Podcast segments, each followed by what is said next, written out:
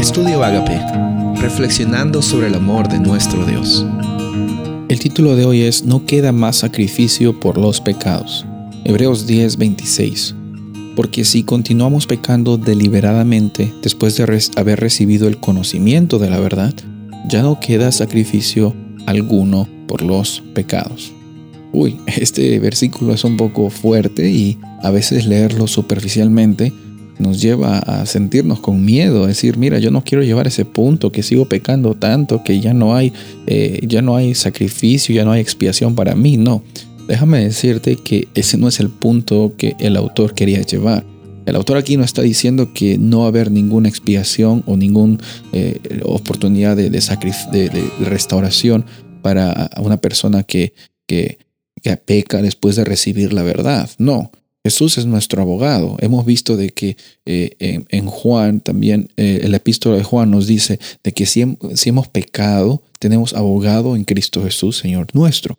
También vemos la realidad de que en Jesús tenemos el perdón de todos los pecados. Ahora, esta, esta realidad que está ah, refiriéndose aquí es, es una realidad de, soberbia, es una realidad de, de, intencionalmente eh, rechazar la experiencia de salvación. Y lo que va a llevar para nosotros, eh, lo que está mencionando aquí el autor es la consecuencia de nuestra intención al no escuchar la voz de Dios y al seguir lo que yo quiero. Aquí no está diciendo que Dios te va a condenar porque no escucha su voz. No, es que literalmente no seguir la voz de Dios nos da por consecuencia condenación. Dios no te da la condenación, literalmente al alejarnos de la fuente de vida, ¿qué pasa? Muerte.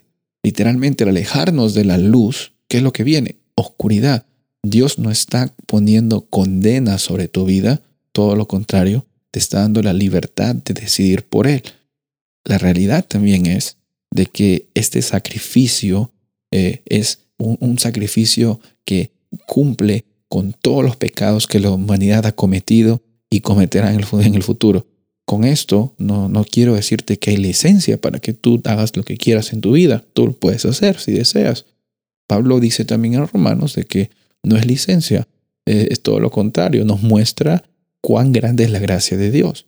Y cuando conocemos cuán grande es la gracia de Dios, no estamos nosotros eh, teniendo una experiencia de, de, de cambiar nuestra, nuestra mentalidad en cada momento, sino de agradecer y de responder al Dios que provee en cada situación para nuestras vidas. Ok, hoy día sabemos de que siempre hay sacrificio y siempre hay provisión cuando vamos a Jesús de corazón.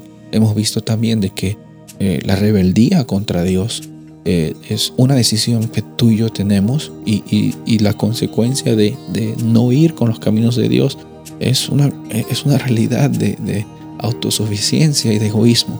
Pero Dios es el único que puede ver esa realidad.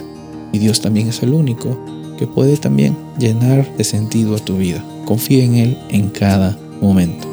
Soy el pastor Rubén Casabono y deseo que tengas un día bendecido.